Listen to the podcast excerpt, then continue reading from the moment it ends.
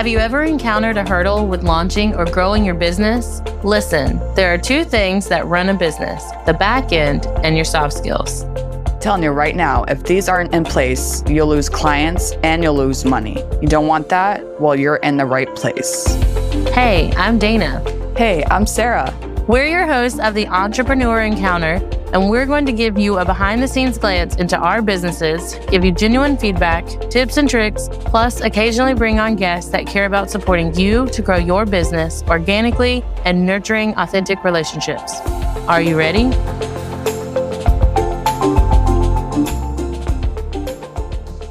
Attention service based entrepreneurs, unleash the power of Pinterest with a professionally optimized business account. In case you're new here, my name is Dana, co-host of Entrepreneur Encounter, and I want to be your Pinterest setup specialist. Together, we will tailor your Pinterest presence to your brand and audience, optimize your profile with captivating visuals and descriptions, develop a strategic pinning plan to reach your target audience, and then integrate Pinterest with your other marketing channels so you can repurpose instead of working harder. Then if you love your Pinterest account setup, I do have ongoing support packages for continued success. So if you've been wanting to unlock Pinterest potential for your wedding planning business, contact me at my website, ddvirtualmanagement.com, and we can get started. Welcome back to another episode of Entrepreneur Encounter, where we bring you insights and inspiration. We are your hosts, Sara and Dana. We are going to take a step back to talk about last month's topic on decision making. Where we left off, we had some questions from our audience and thought we would bring on a guest to help us discuss decision making for new entrepreneurs. So we want to welcome Tera McDonald. She works to bring DEI solutions from an Indigenous, two eyed seeing perspective to organizations throughout Canada. Do you want to, Tera, take a few moments to kind of dive into what that is, go over your like primary goals and like talk about your business a little bit?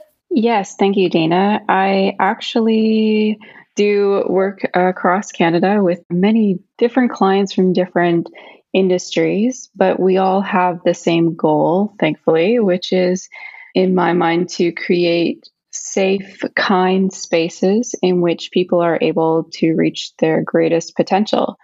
If we stop and think about it, if we feel as though our environment is not receptive to us through acts of racism, unconscious bias, any of those types of things that we deal with in DEI work, what we have is a person who can't actually fulfill the role of their job because they're in protection mode. So I like working with organizations through my business Kalawikk to help make those spaces better for everyone. In the long run, it is to the benefit of not only the person who has to work there, but the employer because, well, happy employees do better work. Yeah, for sure. I definitely advocate for that. That's awesome. I agree. I agree. And it's interesting because sometimes I help by providing training to leadership. Sometimes I help by training staff or board members so policy change can happen. I also do talks at conferences. So, you know, there's a lot of different ways that this message, I think, can get out. I think when you start building a business, you might get stuck on those types of decisions and not even make the right decision, but be confident in making the right decision. So, kind of let's start with understanding that unique challenge, especially for new entrepreneurs. What advice would you kind of give to them when they want to start with a strong foundation of inclusivity? First and foremost, for new entrepreneurs, I think I would say when making these decisions, give yourself some space to treat yourself really well, to understand that as a new entrepreneur, you're probably doing everything by yourself. you're probably the marketing person, you're the finance person, you're HR, you're making all of these decisions, and it can be very overwhelming. What I've found to be the best choice I've made is to create a network of people that are similar minded so if you are, you know, hoping to become someone who creates an inclusive environment, either build that network by being in spaces where those conversations are happening or by cultivating perhaps a list of resources online that you might be able to use or keep an eye to entrepreneurial associations that are offering training. I would be as kind to myself as possible and create that space for myself as an entrepreneur first so that I know what I would like to create for employees or partnerships or if I'm looking for particular suppliers and I want to make sure my suppliers are diverse.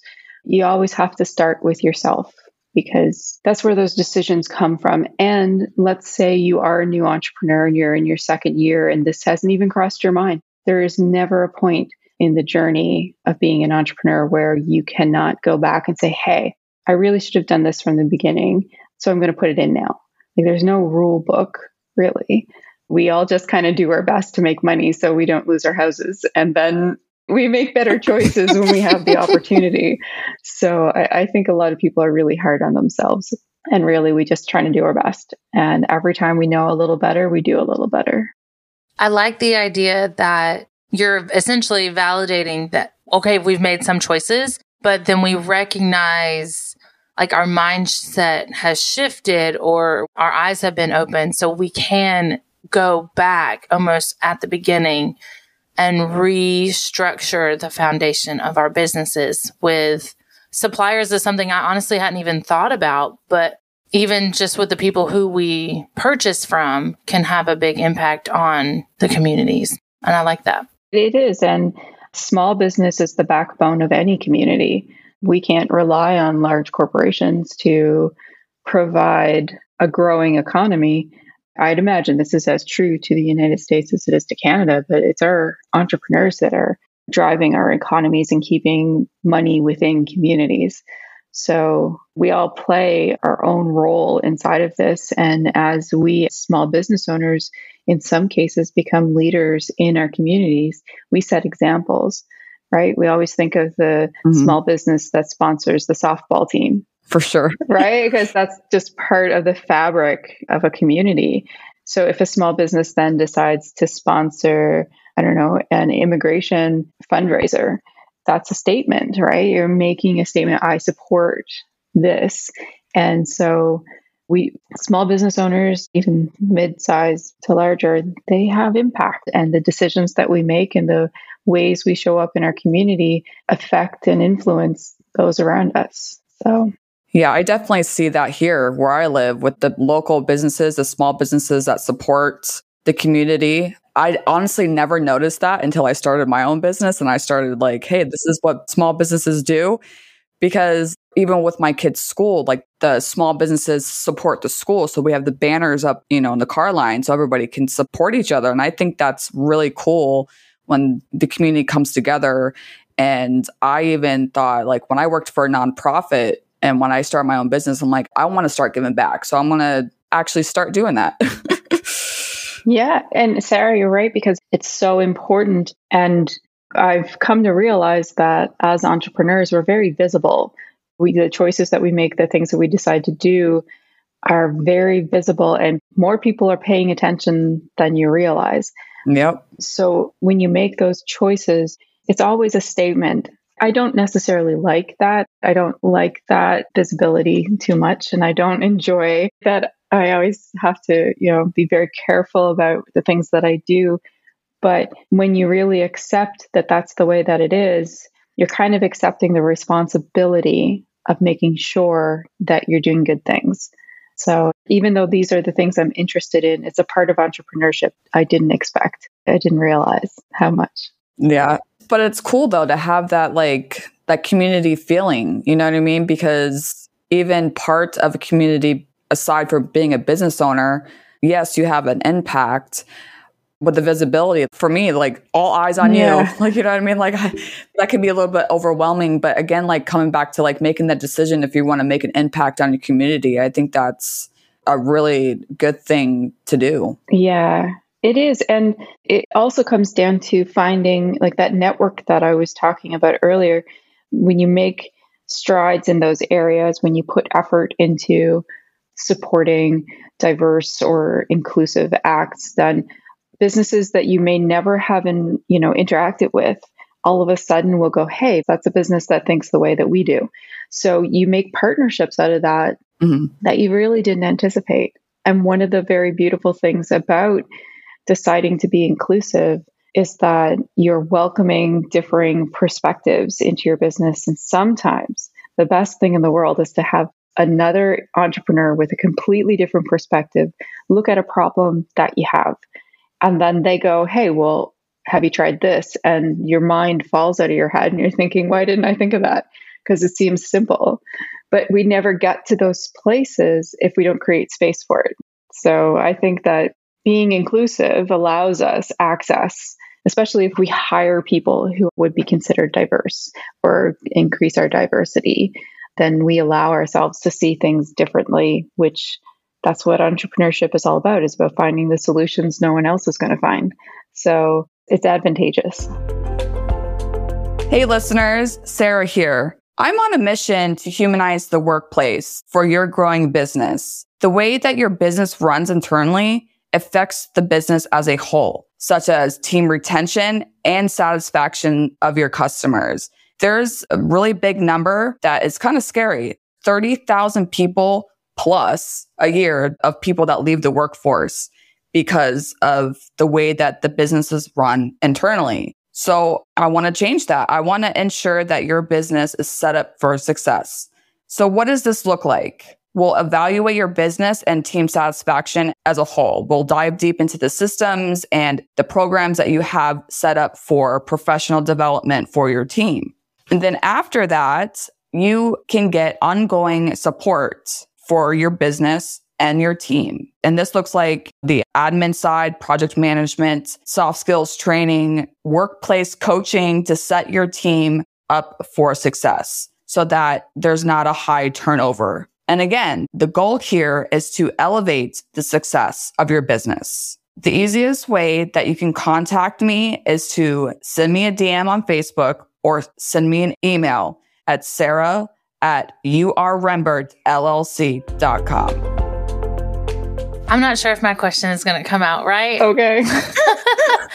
but going along with that, so I just would love to learn essentially or dive deeper into the process of when you go in. So you talked about on the journey, we decide, oh, we need to take a step back and almost reframe. But what does that look like in finding those bespoke solutions of hiring the right person or you want to support a cause or an organization and take on that responsibility? How do you navigate that process of aligning with the best organization? Like what green flags, I guess, do you look for when this is the right one? That's actually a really good question with a not so easy answer. sorry. That's probably why I have a hard time like coming up with how to say the question. I'm sorry. No, it is a good one because what you're really asking is how do I know I want to do this? Or how do I know I'm doing this right? Which is a hard thing. Mm-hmm. First and foremost, the thing that I try to remind clients, whether they're the leaders or the trainees, is I remind them that discomfort isn't necessarily a bad thing. And most people don't like that. I don't like that. That's an amazing thought process already. But we have come to think of discomfort as something to be completely avoided. I used to be a running coach, and I could always tell you know, when my team or my group members would hit the wall, so to speak, the point of the run where they're thinking, okay, I can't do this anymore. That's your point of discomfort. If you've never sat in that feeling and pushed yourself past it, then you've never pushed yourself to run that extra mile. You've never allowed yourself to go there. You know, when we think about we're studying for an exam or preparing for something and we're really uncomfortable because we're not sure we want to do it. Well, if we don't push ourselves past it, we never get to achieve what it is we're trying to achieve. So, what has happened, I think, in our society is that we've come to expect certain things to be really easy. That's not the case. we've come to expect things like work. We're supposed to go to work and we show up, and people are awed by our presence and our genius, and then they give us money And that's just not how it works. right? For the most part. If only. If only. I don't even have that in my own business. But if we think about it, we usually are experiencing discomfort. We're like, oh, I don't know how to do this. Someone's going to find out that I don't know how to do this if we don't push ourselves past that, there's literally two outcomes. We are either going to self select to leave that position, or our employer is going to say, you know, you're really not meeting our expectations. We're going to put you on a plan, or they're just going to let you go, depending on probation, all those good things. Mm-hmm. So when we are entrepreneurs, I would really think that we tend to lean into the places of comfort the things that we know. So if we're really good at marketing, we do a lot of marketing. Mm-hmm. If we're really good at networking, we do a lot of networking. If we're really good at creating services and products and doing the kind of generation stuff, that's what we do. And we kind of leave other things to the wayside. For me, it's finances. I'm terrible. I'm awful at it. I'm so past discomfort when it comes to finances that it's unbelievable. But if I don't get comfortable with it, well, potentially I'm going to sink my own business. So I have to do that. So when it comes to things like diversity and understanding when to engage, it's when you start to feel uncomfortable about what you've created. It's about when you start to go, I wish I knew more, or I wish I knew how.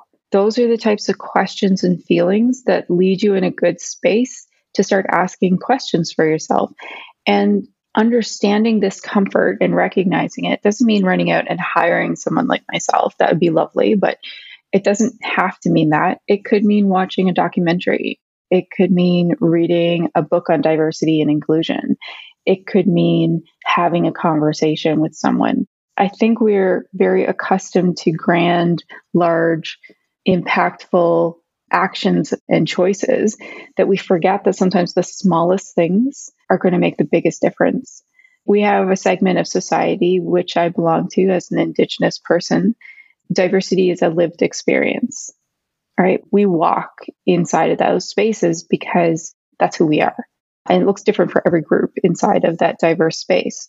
But when you're not part of that diversity, and you're uncomfortable asking the questions, you know, don't forget that there's space to gain understanding before you have to wade in. Like you can study a little, you can study for that exam, mm-hmm. you can read a book, you can watch a TED talk. There are small things that you can do that can make you feel just comfortable enough that you are able to start making some bigger steps, which could be hiring a consultant to assist you in, let's say, reviewing your hiring practices or could assist you in creating, well, in Canada at least, creating work towards uh, reconciliation, which is a process in Canada that deals with residential schools for Indigenous people. And it's much bigger than what I'm just saying, but that would be an example of what we would do here. That's a well in depth process. I think my last question, because we've talked about networks a few times. So I know some in my local area, but Sara and I actually met networking online and got connected that way. Essentially, that was how this whole entrepreneur encounter podcast got started. Like, just finding a network online. So, where do you have communities that you would recommend our listeners to check out if this is something that they're interested in? Well, my area that I work in most commonly is Indigenous Canadians and helping businesses to do work inside of what I mentioned earlier, which was reconciliation. And I'm not certain that most of the examples I would give would be applicable to a wider audience. Okay. However, I would say that there's a lot of literature on things like bias. I'm thinking about my bookshelf right now, but things like bias. There's a really great book called Inclusive Leadership. And forgive me, I can't remember the author's name. But again, that's not always everybody's comfort level. Reading isn't for everyone. You know, I don't expect everyone to go and buy a book and read it and study it. That's just what my preference is. So if we're looking at diverse people, I would also suggest an easy way to start might be to look at the type of diversity you have in the community in which you work. So for me in Newfoundland, we do have Indigenous populations, So it makes sense that I would deal with Indigenous people. So if I wanted to learn more, I would look for resources pertaining to that group. There are also associations that we have, as mentioned, you know, immigrants. I'll mention an organization we have here called the Association for New Canadians. They have talks and they have events, they have resources on their web pages. So, places like that can be a really great resource. I think it would be smart to see, you know, who is in your community and what organizations are associated with them. And again, I'm thinking about my own example. We have many Indigenous organizations across the province. So I'm very aware of who, you know, who they are, what their web pages are, what kind of resources they have. So I can share that with my clients. So going into another community, I would look at the demographics. I would figure it out. And if you have an online business, then really your starting point is a little more broad. You could take a look at, depending on what kind of information you gather, if you have an online store, you could try and gather, like, well, where's my customer base? And say it's in a particular state. I would look at that state and the demographics of that state, who comprises that space. Mm-hmm. If you're trying to directly interact with your clients. And if we want to go even broader than that, then you can just start diving into the topic of diversity and inclusion, which typically you're going to find spaces in the 2S LGBTQIA plus environment. You're going to find information about those with visible and invisible disability. You're going to find information about Indigenous people. Um, you're going to find different races and cultures. You might even fall into some talk about ageism, perceptions of very young workers versus perceptions of our older workers, and how that can affect or affect an environment.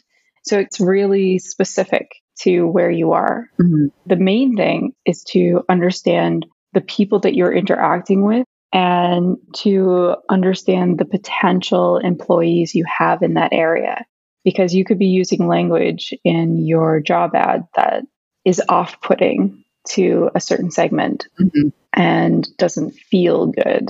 I'll give you a really good example of something that can be done that speaks volumes to a certain demographic. Signature blocks in email. Do you use your pronouns? Some people might say, well, why would I use my pronouns? I go by she, her. I'm heteronormative.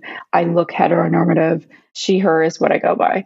However, to an individual who falls into the 2S LGBTQIA plus environment, when you put your pronouns after your name, you're saying, hey, I recognize yours might be different.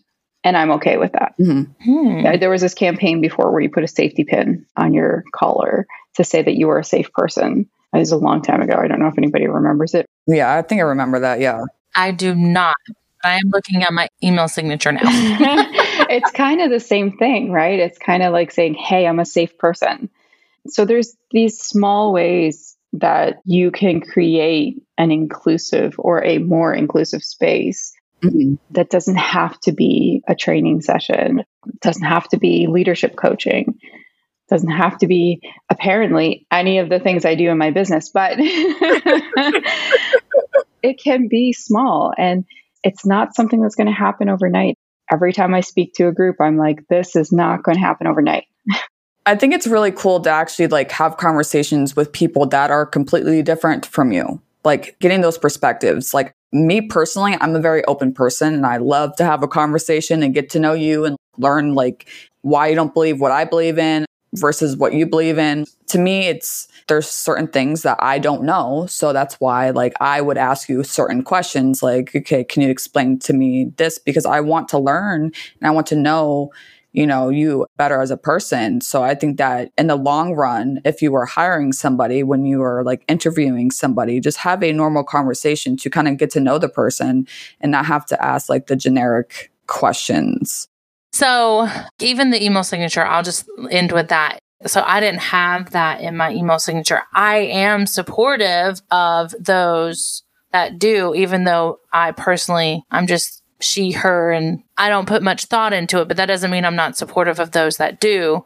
So that's why I was immediately was looking at my email signature and it's like, oh, that was a perspective I had not gone down yet or been realized too. So for our listeners, how can they find and connect with you? So I do use LinkedIn, which is probably the quickest way to connect. You can find me under my name. There's nothing really hidden there. It's just a very quick and easy way to connect. I do have a website and there is a fillable form on the website as well. I always feel so bad and so proud at the same time. I chose a business name that is a Mi'kmaq word, Mi'kmaq being, you know, my culture. And the word is actually diamond, but in Mi'kmaq, it's K A L A W I K K, and it is pronounced Galawick. Ooh, okay. Yeah, so I made it really complicated for people to find me. So it's kalawikk.com. and literally, my personal business email is my first name at kalawikk.com. So I'm super easy to find. Perfect. I love it. As always, the information will be in our show notes. I'll definitely, we'll make sure to include some of the links and the book that you mentioned, Inclusive Leadership. I think I found it. I may send it to you just to make sure before this goes live. Mm-hmm. So I'm not sending the wrong book. But I hope everyone enjoyed our chat and conversations today. As always, hop into our Facebook and our LinkedIn group with any questions. And until next time. Thanks for tuning in to another episode. Remember, soft skills aren't just some fluffy buzzwords that get thrown around in the corporate world. They're the key to unlocking your full potential as a professional and a human being. Don't be afraid to invest in yourself and seek out opportunities to improve your soft skills. Sara and I have a variety of workshops, online courses, and complimentary clarity calls for you to practice in real time with us. Links are always in the show notes. And be sure to join us next time for more insights, tips, and tricks to help you succeed in your entrepreneur encounter.